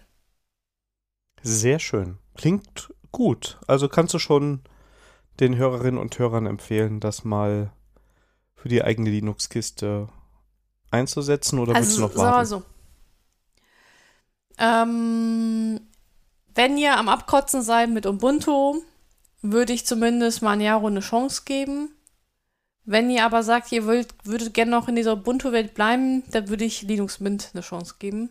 Denn Linux Mint ist da definitiv ähm, einsteigerfreudiger als jetzt so ein Arch Linux. Also mein, ich merke schon, dass ich meinen Workflow halt ändern muss oder mein Muskelgedächtnis neu antrainieren muss, weil so ein paar Sachen ähm, sind dann doch ein bisschen anders. Aber bisher ist okay. Und ich habe mein Druckerproblem immer noch nicht, also das, so das Scannerproblem immer noch nicht gelöst. Aber naja, jedes Problem zu seiner Zeit. Und du kommst so klar ohne die ganzen schönen Snaps? Ich vermisse sie nicht. Ach ja. Ja. Sehr schön. Gut, und dann warst du wohl irgendwie alleine am Programmieren, denn du hast dir nochmal eine KI ja. dazu geholt. Ja, und zwar, äh, ich, ich, ähm, ich bin ja ein KI-Skeptiker. Nichtsdestotrotz, äh, um mitzureden zu können, muss ich die Sachen ja mal selber ausprobieren. Und ja, ich habe ja berichtet, äh, dass ich einen Co-Pilot-Versuch gemacht habe mit JavaScript. Und das ist, war ich jetzt nicht so erfreulich, denn ich habe festgestellt, das, was mir Copilot gesagt hat, konnte ich nicht verwerten, weil ich habe nicht verstanden, was er mir da rausgespuckt hat. Also dieses Experiment, würde ich mal sagen, war nicht gelungen. Ich habe jetzt aber ähm, mit Copilot ausprobiert beim Java. Und da muss ich sagen, ähm, das ist, ja, das ist ein Buddy. Und vor allem Java-Doc schreiben hilft ungemein an der Stelle. Und ähm, ein paar Vorschläge, die er bringt, wenn, wenn man ein neuer API da hinzu ähm, ausprobieren möchte, fand ich jetzt auch in Ordnung. Deswegen, ja, ich würde sagen, ähm, nein, also KI wird jetzt meinen Arbeitsplatz nicht ersetzen. Aber das ist, wenn halt der Code Buddy nicht da ist, ist das eine gute Sache. Und ich muss sagen, gerade Java-Doc-Generierung, ähm, das ist Next Level. Also ist das, ich würde sagen, das ist eine nochmal eine, also ich bleibe bei dem, das ist eine bessere Autocompletion, eine intelligentere Autocompletion. Und gerade was Dokumentation angeht oder Java-Doc schreiben, hat es bei mir viel Arbeit halt erspart. Spannend, spannend. Ja, ich habe einen Artikel gelesen, fällt mir ein, ähm, glaube, im Concentric-Blog war das zum Programm Lernen von Programmiersprachen mit KI.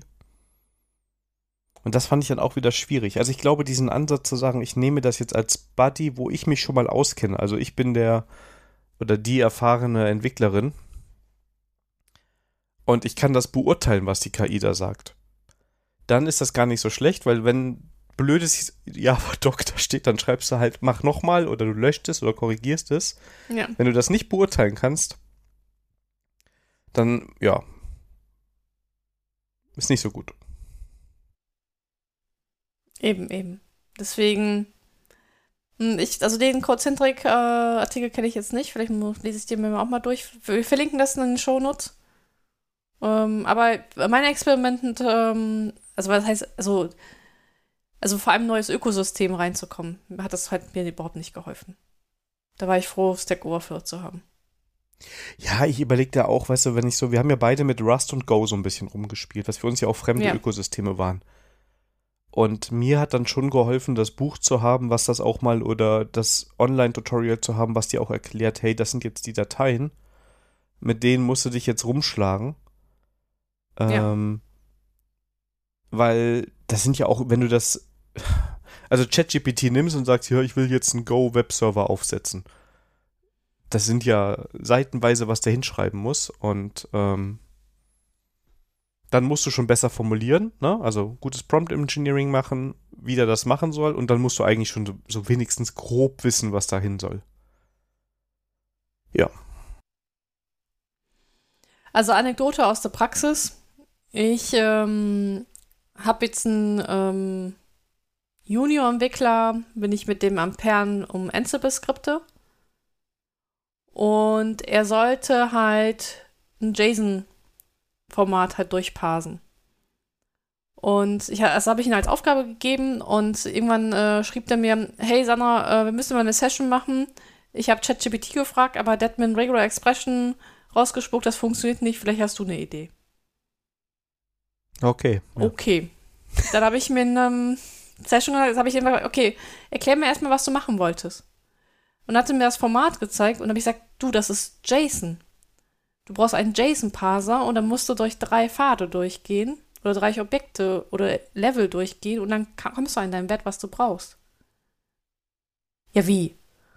Ja, dann habe ich das halt zusammengeschrieben und funktionierte und ja, aber warum konnte ChatGPT das nicht?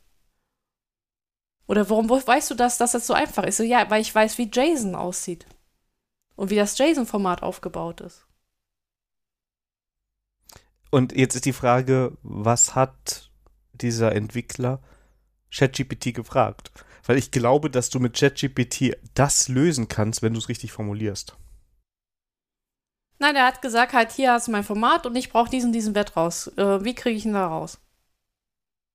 Ja, hat er denn gesagt, das ist ein das JSON? Das heißt, ChatGPT.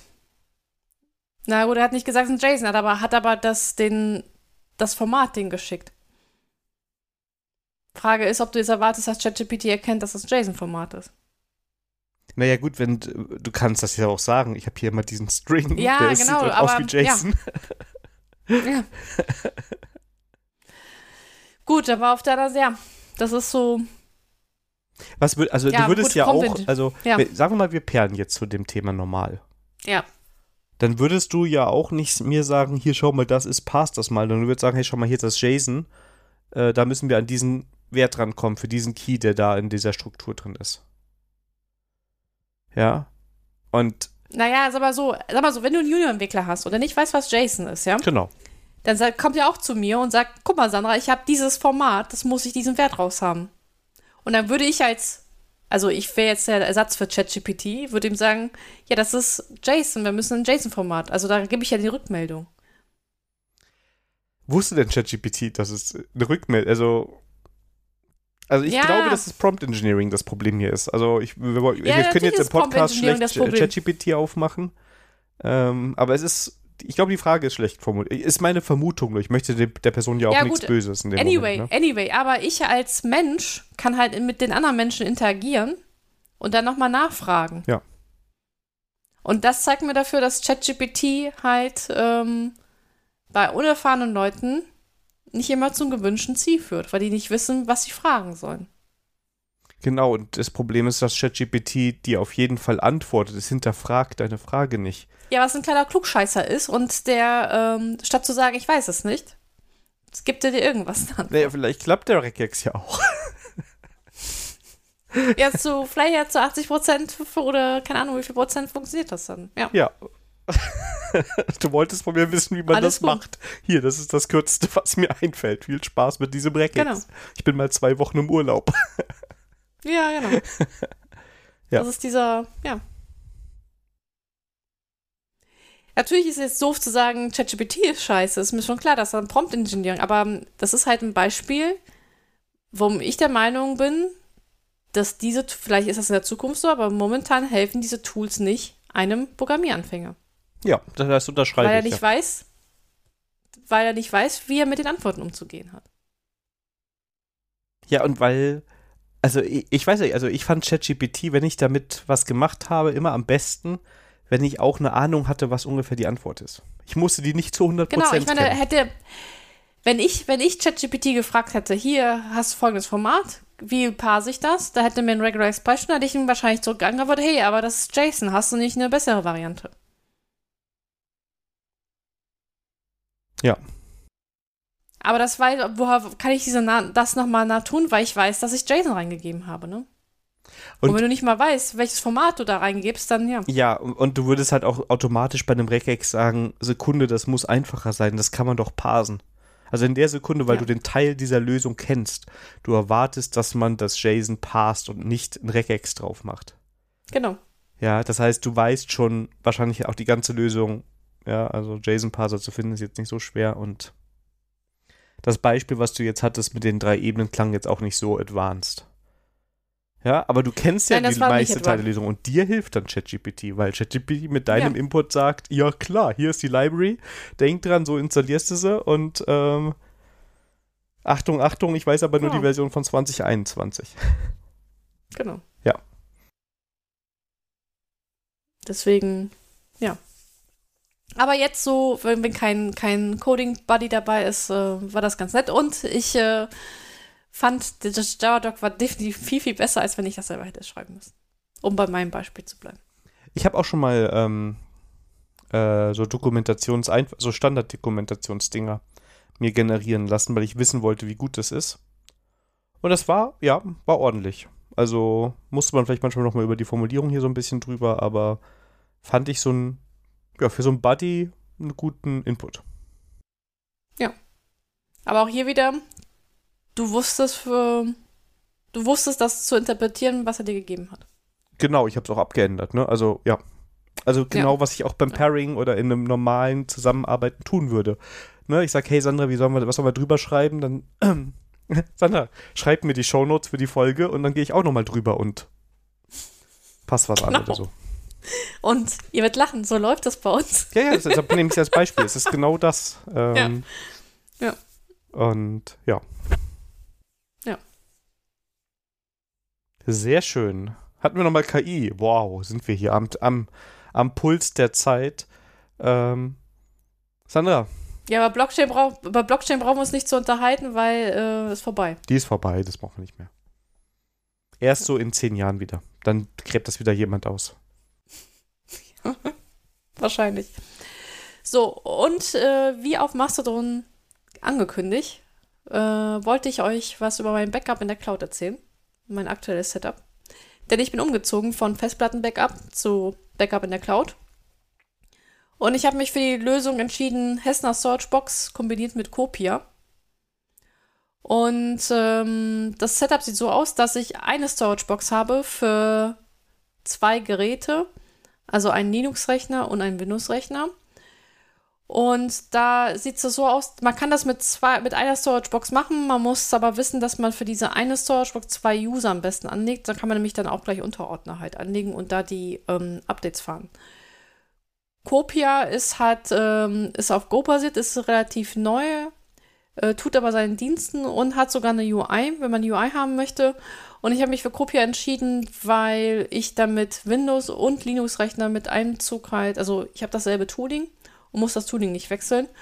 Und warum auch immer, ich benutze auch gerne jetzt auch die UI auch unter Linux. Ich hätte das auch als Cronjob machen können, aber warum auch immer ähm, hat mich das jetzt äh, mehr angesprochen, das über die UI zu machen.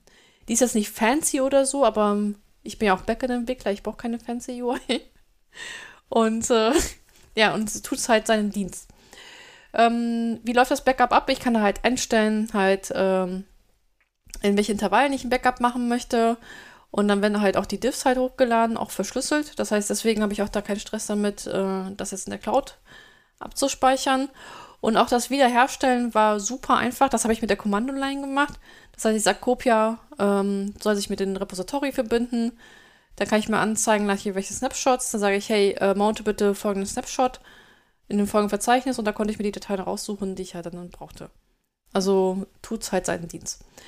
Ich weiß, Steckenpferd in der Linux-Welt ist Borg, äh, Borg. Das habe ich jetzt nicht ausprobiert, ähm, weil Copia das Wunderbares getan hat und ich wollte halt eine Lösung haben, was auch unter Windows halt funktioniert, ohne dass ich dafür viel Geld ausgeben muss. Und deswegen bin ich jetzt mit beiden Rechnern, äh, mit Copia und Hessner Storagebox und super zufrieden. Und ähm, ja, preislich ähm, kostet mich die Storagebox jetzt 12 Euro im Monat. Aber ich mache Backups für zwei Rechner.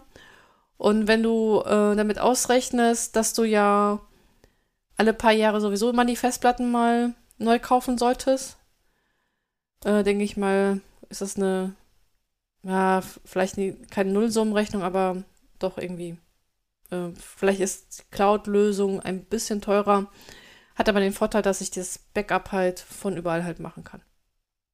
Ja, also Oder ich. dass ich die ähm, Festplatte ja. dabei habe. Ich habe auch eine Storage-Box und ich nutze das primär für Podcast-Backups. Okay. Und das mache ich sogar ehrlicherweise manuell. Vielleicht muss ich da noch irgendein Tool drüber hängen. Ähm. Aber ist ganz nett. Ich habe einmal nämlich die Originaldateien, die habe ich separat und ich habe dann nochmal die geschnittenen Dateien. Also alles wird aufbewahrt. Für die Nachwelt. Ja, keine Ahnung. Ja, wahrscheinlich brauche ich die Dateien auch nie wieder, aber Ja, aber ich, ich äh, fürs gute Gefühl, ich kenne das. Ja. Ich kenne das. Sehr schön. Das waren die Themen und es kommt eine Kategorie zurück, die wir lange nicht mehr hatten, glaube ich. Die sich da so Termine. ja, die, die lange so dazwischen hier gelegen hat, denn ähm, wir haben Termine. Und äh, der erste Termin, der ist in circa vier Wochen. Den haben wir auch schon angekündigt. Denn ähm, ich darf auf der Rheinjuck sprechen oder bei der Rheinjuck sprechen. Die startet nämlich wieder am 5. Oktober ab 19 Uhr an der Uni in Düsseldorf. Und ähm, ja, da spreche ich über die andere Seite des Rest Calls, also das, was ich hier schon so ein bisschen angeteased habe. Ähm, so ein bisschen, es ist noch nicht fertig, ich muss langsam wirklich mal anfangen mit den Slides, so der opinionated Blick auf die Frontend-Welt für Backend- oder für Java-Entwickler, um so ein bisschen einzuordnen, was gibt es so, wofür brauche ich das, welche Patterns habe ich, welchem Tooling begegne ich da, damit ähm, der motivierte Java-Entwickler, der jetzt auch bald mal im Frontend was machen möchte, sich da so ein bisschen zurechtfindet. Und wie ich voller Freude auf der Meetup-Seite gesehen habe, hat sich die Sandra auch schon registriert. Und ja, Ja, ich komme frisch aus dem Urlaub und äh, ich habe nichts Besseres zu tun, als zum Meetup zu fahren. einfach nur fiese Fragen stellen. Weißt du, sie wird die ganze Zeit sitzen mit Popcorn, ja, aber schmeißen, nicht essen, nur schmeißen in meine Richtung. So, was für ein Unsinn! Ja. Buh. Wann kommen die JSPs? Und ähm, ja, also von daher ist es auch die Möglichkeit, wenn ihr in Düsseldorf oder der Gegend wohnt, kommt gerne zur Rheinjuck. Erstens ist es cool, dass sie wieder startet. Und ähm, ja, könnt ihr uns beide treffen und wir bringen bestimmt auch Sticker mit. Ja, ich werde ein paar Stickers einpacken. Sehr gut.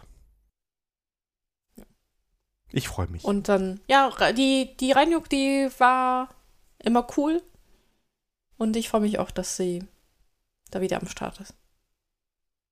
genau. Ist nicht Corona zum Opfer gefallen. Ja, es sind motivierte Organisatoren da, muss man sagen. Das hält das, glaube ich, Ja. am Leben. Das stimmt. Genau. Und du hast auch noch was. Ja, auch im Oktober, am 11.10. um 18 Uhr, aber virtuell ist wieder eine Cyberland Code Camp.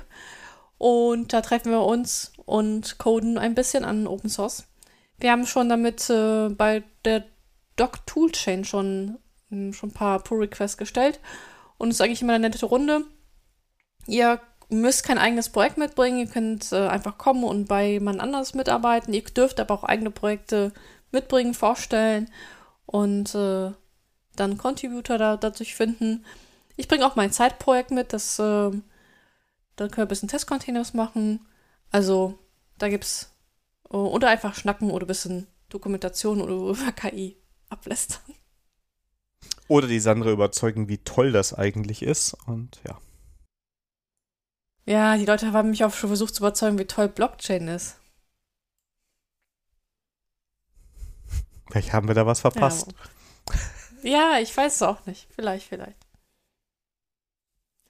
So, und jetzt kommen wir zu unserer absoluten Lieblingskategorie. Dies ist Konsum, Spiele, Serien, Bücher, Filme, Musik, Services, Konsolen, Podcasts, Apps, Tools, Shops und Getränke. Und ich darf anfangen. Ähm, denn ich habe eine Serie durch Zufall entdeckt, die ich sehr empfehlen möchte, auch wenn wahrscheinlich nicht so viele Apple TV Plus haben. Das ist so meiner Meinung nach ein etwas unterschätzter Streaming-Service. Der ist ja so bei Apple so ein bisschen mit dabei. Beziehungsweise in der Apple-Welt äh, ist es sehr leicht, den zu beziehen. Und die produzieren sehr viele, meiner Meinung nach, sehr hochwertige Serien. Also da war so Ted Lasso zum Beispiel dabei oder Foundation zum Beispiel. Die Verfilmung ist sehr gut. Und durch Zufall bin ich drauf gestoßen, dass dort eine Serie läuft, die heißt The After Party. Ähm, inzwischen zwei Staffeln. Die zweite Staffel hat gestern ihr Ende gefunden. Und das ist ähm, zwar deklariert als Komödie, ist aber primär erstmal, geht es in jeder Staffel um einen Mordfall. Und eine, eine Polizistin, vor allem in der ersten Staffel, die versucht herauszufinden, wer der Mörder ist. Und das Setting ist immer so, dass die am Ort des Mordes sind. Da hat eine Afterparty stattgefunden, bei der dann jemand gestorben ist. Und ähm, sie befragt dann die Personen, wie diese Personen quasi den Mord erlebt haben. Das ist jetzt alles noch so klassisch Who Done It. Das Coole ist, dass es dargestellt wird als jede Folge hat einen anderen Filmstil. Also der eine hat einen Actionfilm, der andere hat ein Highschool-Musical, einmal war was als Comic, Einmal war es ein Wes Anderson-Film, so von der ganzen Optik oder ein Horrorfilm jetzt, ähm, so von, ne, von, von der ganzen Optik, von dem wie die Geschichte erzählt wird. Und die erzählen dann halt ihre Variante. Und parallel kriegst du noch mit, was so in der Gegenwart passiert, weil die Leute natürlich nicht nur still da sitzen und darauf warten, dass sie verhört werden. Und dann kannst du halt ähm, in der Staffel rätseln, wer der, die oder der oder die Mörderin ist. Und ähm, das hat uns sehr gefallen. Also ich habe das, äh, irgendjemand hat es bei Mastodon empfohlen. Dann habe ich meiner Frau gesagt, komm, wir gucken jetzt mal hier die ersten ein, zwei Folgen. Und bei der ersten Staffel haben wir so zwei, drei Folgen gebraucht, um es gut zu finden. Danach waren wir voll gecatcht und haben es an zwei Tagen durchgehabt. Und jetzt die letzte Staffel war wirklich hart, weil wir am Ende jetzt noch bis gestern warten mussten um die finale Folge zu bekommen. Und wir fanden es bei der ersten Staffel noch verhältnismäßig leicht, den Mörder herauszufinden. Also wir hatten einen sehr guten Riecher. Wir hatten aber natürlich nicht komplett das Motiv beziehungsweise wie der Mörder es gemacht hat, sondern uns ist nur eine Person aufgefallen. In der zweiten Staffel habe, habe ich zwar den richtigen geraten, aber ich habe es komplett falsch hergeleitet. Und ähm, das hat sehr viel Spaß gemacht zu gucken. Ist schön erzählt, ist auch lustig und ähm, trotzdem halt dieser vielleicht so ein bisschen an Knives Out erinnernde Krimi-Faktor oder Mordfall mit Detektiv-Faktor. Tolle Empfehlung. Also wenn ihr Apple TV Plus habt und diesem Genre was abgewinnen könnt, ein bisschen rätseln wollt, ähm, ganz heiße Empfehlung. The After Party. Das erinnert mich so ein bisschen an Wonders Vision. Da haben sie auch jede Folge in einem anderen Stil gemacht. Äh, ach, du meinst von Marvel, äh, WandaVision, genau. Aber ja. es war halt hier, also ich sag mal, die Hauptzeitlinie ist normal immer gewesen. Nur wenn ja, eine ja, Person erzählt hat, ist das halt dargestellt worden, ne? Also dann keine Ahnung, äh, der erste hat das wie ein, eine, Roman eine romantische Komödie beschrieben. Ah, okay. ne? Und von den Schnitten her, also du findest sehr viele Stilelemente dann. Und äh, dann auf einmal ist der, der das wie so ein Highschool-Musical oder wie, generell wie so eine Musical-Sache interpretiert und auf einmal wird regelmäßig gesungen oder so, ne? Und ähm, das auf einem okayen Niveau. Also es ist jetzt nicht so, dass in der Mu Musikfolge nur gesungen wird oder so. Also es hat gepasst. Und parallel muss halt aufpassen, weil da ja natürlich bei der Erzählung so ein paar Sachen sind, die dir vielleicht helfen, äh, den Täter zu finden. Oder die Täterin. Spannend. Wirklich, ist ja gut. du, ihr steht so ein bisschen auf Krimis, ne? Äh, meine Frau und ich habe halt keine andere Wahl und dann muss ich halt. okay. Aber ja, das war wirklich, also ich muss selber sagen, also so, ähm, äh, die guckt ja auch gerne hier so äh, Agatha Christie. Und bei Agatha Christie habe ich raus, wie die in der Serie das gemacht haben. Das ist immer ein sehr ähnliches Pattern im Hintergrund. Also so die Grundidee ist immer die gleiche und darüber kannst du, ohne aufzupassen, dir rauskriegen, wer der Mörder war.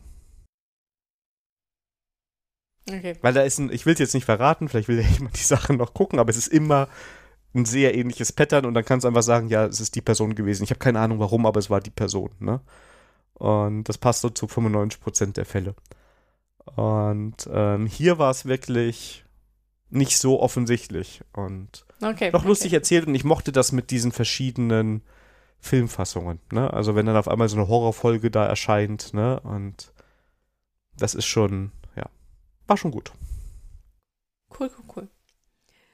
Ja, ich habe ein neues äh, Kartenspiel mitgebracht. Was Kooperatives, nennt sich Hanabi, ist japanisch für Feuerwerk und das ist auch Thema des Spiels, denn es geht darum, dass ihr kooperativ ein Feuerwerk zusammen erzeugen müsst, mit der Schwierigkeit, ähm, dass du nicht weißt, welche Karten du in, auf der Hand hast und du durch Hinweise von anderen äh, erraten musst, ähm, was du für Karten hast und somit dann durch geschicktes Anlegen halt ein Feuerwerk halt kreierst oder auch nicht. Oh, spannend.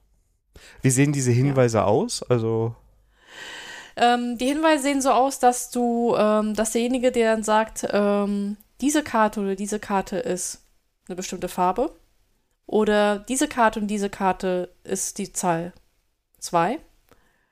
Und dann musst du halt da durch Anlegen äh, musst du halt ein Feuerwerk hinkriegen. Das bedeutet, du musst halt fünf Reihen zusammenkriegen in einer Farbe und die Zahlen halt aufsteigend, angefangen bei der 1. Und dann kommt noch die Schwierigkeit, dass die, die Karten, Anzahl der Karten im Spielset halt unterschiedlich ist. Das heißt, von der 1 hast du mehrere Karten im Spiel pro Farbe, aber die 5 zum Beispiel ist genau einmal im Spiel. Von jeder Farbe. okay. Und dann ist halt so, dass du nicht ähm, ähm, unendlich viele Hinweise geben kannst, sondern du hast halt ein, ein Pot von acht Steinen, die, ähm, die du als Hinweise nehmen kannst. Und das heißt, dieser Pot wird halt aufgefüllt, wenn du halt Karten halt wegschmeißt, also einen, Ab äh, einen Ablagestapel halt abgibst, dann kannst du wieder deinen, deinen Hin Hinweispot wieder auffüllen. Und das Okay. Spiel ist halt vorbei. Oder du, du hast äh, das auch begrenzt halt. Das heißt, wenn dein Nachziehstapel halt abgespielt ist und bis dahin muss dein Feuerwerk halt fertig sein. Okay, spannend. Und wir haben festgestellt, äh, desto mehr Leute, desto einfacher. Okay, okay, ist ja auch gut zu wissen. Also dann macht es wahrscheinlich mehr Spaß, wenn man irgendwie zu zweit, zu dritt spielt. Genau, also wir haben das zu viert gespielt, zu dritt war es schon schwieriger und man kann das bis zu fünf Leuten spielen. Okay. Ja. Ja. Und du warst im Kino und nicht spoilern. Ja, ich habe, ja, ich, genau, ich werde nicht spoilern. Also, spoilern ist einfach. Äh, Also, ich, stopp, erstmal von Anfang an. Ja, die liebe Sandra war im Kino im Film Oppenheimer, weil alle so drüber gesprochen haben, dass man unbedingt den sehen muss. Also habe ich mich äh, bereden lassen, gehe ich hin. Und naja, die Story von Oppenheimer kann man bei Wikipedia nachlesen. die ist halt easy. Ähm, warum man den Film äh, sehen sollte, ist, ich finde, weil das mal nach langer Zeit meine andere Art, wie man einen Film gedreht hat. Auch vom Schnitt her oder von der ganzen Aufmachung her. Die Story selber ist halt, wenn man weiß, mit der Geschichte der Atombombe sich beschäftigt hat, dass es halt ein bisschen, also man, man weiß halt, was da abgeht, desto interessanter wird das halt, wie, wie das halt im Schnitt und wieder von der Erzählform halt das dargestellt wird. Ähm, ist was länger, ich glaube, es war drei Stunden waren wir im Kino. Ähm, aber ich fühlte mich drei Stunden lang gut unterhalten. Und, war, und das war nicht so wie letztes Mal mein drei Stunden Epos mit James Bond, wo ich nach zwei Stunden gedacht habe, boah, wann ist der Film eigentlich vorbei? Also von daher ist auf jeden Fall eine, eine Sehempfehlung. Und ich hoffe, das war jetzt spoilerfrei. Das war okay, ja. Das war, okay. Ich dachte, ich, ich bekomme jetzt, Sandra, du hast gut, du hast gut gemacht. Ja, du hast ja schon richtig gesagt. Die Story steht bei Wikipedia, also. Hast du toll gemacht, Sandra. Ganz, ganz Dankeschön. toll. Ganz toll. Ja, mal, ja, ja hör mal, du musst, ja, du, hör mal, du, äh, das musst du demnächst bei deiner Tochter auch machen. Das kannst du jetzt hier üben. Ja, aber die lernt laufen und sowas. Das finde ich total beeindruckend, wenn du überlegst, dass die vor acht Monaten noch auf dem Rücken lag und sich gar nicht bewegt hat. Ja, da musst du, da sagst du auch nicht, das hast du okay gemacht, sondern das hast du gut gemacht. Ja, aber schau, da geht ja die ganze positive Energie rein, dann ist bei dir nur noch, ja, Sandra, okay. Ach, ja, ja, ich, ich höre nur Ausreden, ich höre nur Ausreden. Ja, die ist ein Na, bisschen okay. knuffiger und. Das ist knuffig. Ja, ich, bin, ich finde es gut, dass du mich nicht knuffig Siehst du? Siehst du? Dann sei doch, na, warum beschwerst du dich dann? Ja? oh, ja. knuffig, ja. ja. Nee, knuffig bin ich noch nicht. Aber falls ihr auch was Knuffiges zu Hause habt. nee, das muss ich echt empfehlen. Ähm, man kauft ja, wenn man so ein Kind hat, doch so einige Sachen. Und ähm, eine der praktischsten Sachen, die ich gekauft habe, und das kann ich allen Eltern nur empfehlen, ist eine Lampe. Und zwar eine ganz spezielle Lampe. Ähm, denn was ist das Problem? Das Problem ist, irgendwann schafft man es, dieses Kind ins, ähm, ins Bett zu bringen. Und ist happy. Und dann ist irgendwas und man muss wieder in den Raum rein. Und dann kann man natürlich nicht das große Licht anmachen. Und dann kann man ja, will man auch nicht unbedingt mit dem Handy da creepy durch die Gegend leuchten. Und ähm, wir haben bei Amazon, ich gibt es vielleicht auch woanders, äh, Tommy Tippy 2-in-1 Portable Penguin Nursery Night gefunden. Und das ist so eine Lampe äh, mit USB-Anschluss ist die hinten. Und das ist so ein Pinguin und davor ist ein Ei. Und wenn du die Lampe anmachst, leuchtet das alles. Du kannst aber, auch wenn es ausgeschaltet ist, nur das Ei rausnehmen. Das ist über Induktion wohl geladen, nehme ich an. Und dann leuchtet nur das Ei. Und dann hast du so ein, das ist ein LED wahrscheinlich drin, es wird nicht heiß, so eine kleine Lampe, die du einfach durch die Gegend tragen kannst. Und das Tolle ist, die kannst du auch dimmen, dann hast du nur so ein bisschen Licht, damit du nicht irgendwo gegenstößt und das Kind wächst. Und wir haben jetzt schon ähm, bei den größeren Kindern hier in der Familie gesehen, für die ist das auch ganz cool, weil die, wenn die dann irgendwann doch mal rauslaufen oder zu den Eltern wollen, dann können die sich dieses Ei nehmen, haben so ein bisschen Licht und können sich damit auch orientieren. Und deshalb ist es eine ganz tolle Erfindung, sowohl für Eltern als auch für später für Kinder. Der Ready for Review Kindertipp Nummer 1. Aber der zweite wird wahrscheinlich noch besser. Ja. Und zwar, wenn ihr keinen Bock mehr auf Kinderlieder habt, müsst ihr den Kindern einfach einen anderen Sound geben. Und auf einer letzten Geburtstagfeier wurde mir Heavy Saurus empfohlen. Das ist Metal-Musik für Kinder. Mit Metal-Dinosaurier. Und die Kinder, also die Versuchsobjekte, äh, die finden das total mega und man kann sich auch als Erwachsene das stundenlang anhören. Also, das ist Kindertipp Nummer 2 von Ready for Review. Mega. Das ist ja cool. Ja, finde ich auch. Da gibt es sogar Tonis von. Ja, ja, also die verstehen damit äh, ähm, Fangemeinschaft, Fangemeinschaft. Aber ich finde das jetzt besser als, keine Ahnung, zum hundertsten Mal. Keine Ahnung, was die Kinder so hören.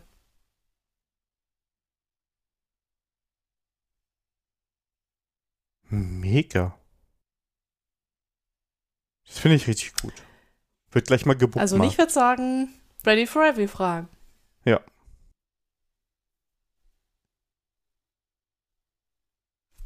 Aber, und er ist vergriffen, ne? Also ich bin gerade so ein bisschen am gucken, ob man den irgendwo, ich wollte ihn jetzt gerade schon klicken. Und Amazon hat ihn nicht mehr, Tonys hat ihn nicht mehr.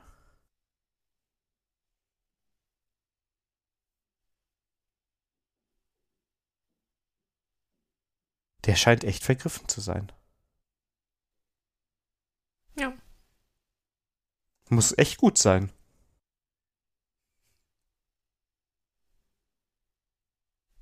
Also ich fand die Songs ganz cool. Das, was ich gehört habe. So. Und äh, der Daniel ist total geflasht. Ja, ich bin hier gerade auf der Suche, ob ich so einen Heavisaurus-Toni irgendwo herkriege. so, das war Musiktipps der Folge. Oh, Musiktipps haben wir lange nicht gehabt, ne? Das stimmt, ja. So, aber wir sind auch am Ende der Folge angekommen. Ich, wir hoffen, euch hat das Spaß gemacht. Gerne Feedback über die Kanäle. Ihr hört es auch. Feedbacks kommen, wenn auch hier auch äh, gerne genommen.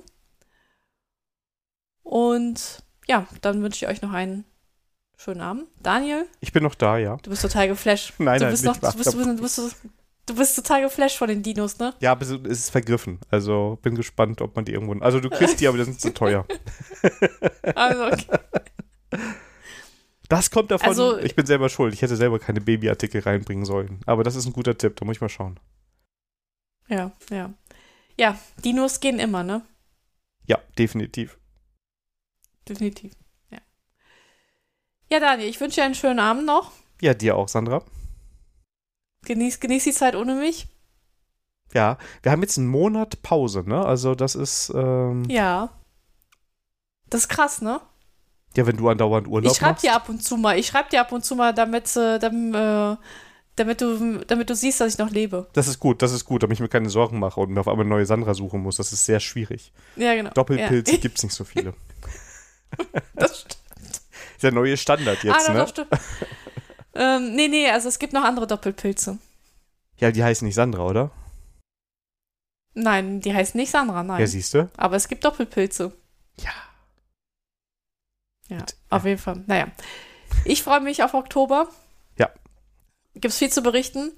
Und hier nochmal der Aufruf. Wenn ihr uns live und in Farbe sehen wollt und in 3D, dann 5.10. Es gibt auch Stickers. Und freut euch auf die nächste Folge, denn dann gibt's auch wieder ein, ein neues Buch zu verlosen mit einem neuen Modi. Mhm. Und ich bin gespannt, wie das, das mit diesem abläuft. Ich erst. Alles klar. Dann euch eine tolle Zeit, eine tolle Woche und ähm, ja, bis zum nächsten Mal. Tschüss. tschüss. Tschüss.